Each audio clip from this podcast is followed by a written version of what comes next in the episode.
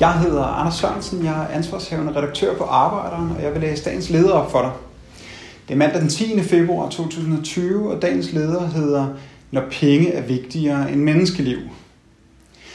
Hvor mange mennesker skal udsættes for livsfare på store offentlige bygge- og anlægsarbejder, før staten tager et opgør med den latterlige udbudspolitik, som betyder, at prisen til hver en tid står over arbejdsforhold og samfundsinteresser?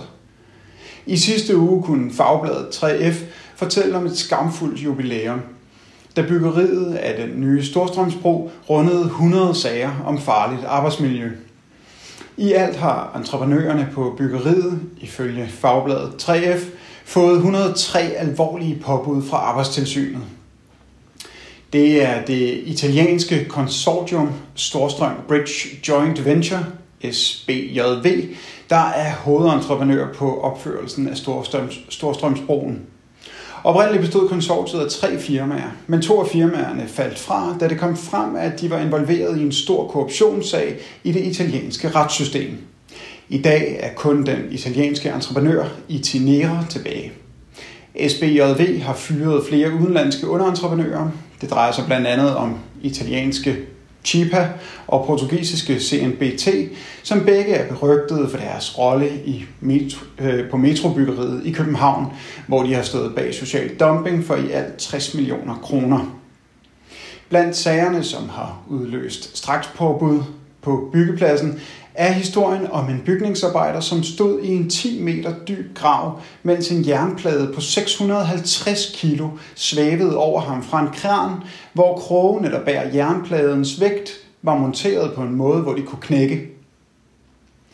Tabes jernpladen, vil der være betydelig fare for død eller amputering af lægemstele på personen i byggegruppen, skriver Arbejdstilsynet ifølge Fagbladet 3F i deres kontrolrapport.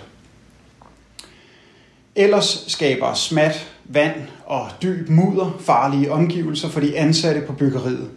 Et problem, som ifølge Fagbladet 3F er opstået, fordi man har valgt at spare på dræn under veje og omkring bygninger, og i øvrigt har droppet tagrender på de enorme produktionshaller, hvor broelementerne støbes. Det er skændigt, at staten som bygherre den ene gang efter den anden sætter prisen over menneskers liv og førlighed.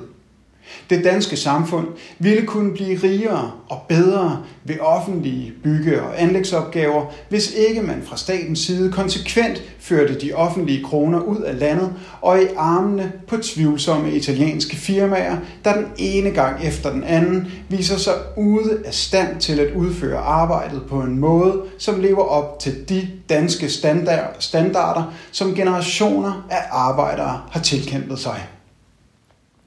Det er på tide at gøre op med rigide udbudsregler og sikre, at samfundsinteresser og arbejdsforhold øh, vejer tungere end kroner og øre.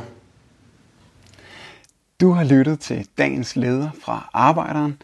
Abonner på vores podcast på iTunes eller hvor du ellers hører din podcast. Du kan også klikke ind på arbejderen.dk for meget mere journalistisk indhold. Du er også velkommen til at følge Arbejderen på Facebook, Instagram eller Twitter, samt tilmelde dig Arbejderens daglige opdatering på Messenger. Vil du i kontakt med Arbejderens redaktion, kan det ske ved at sende en mail til redaktion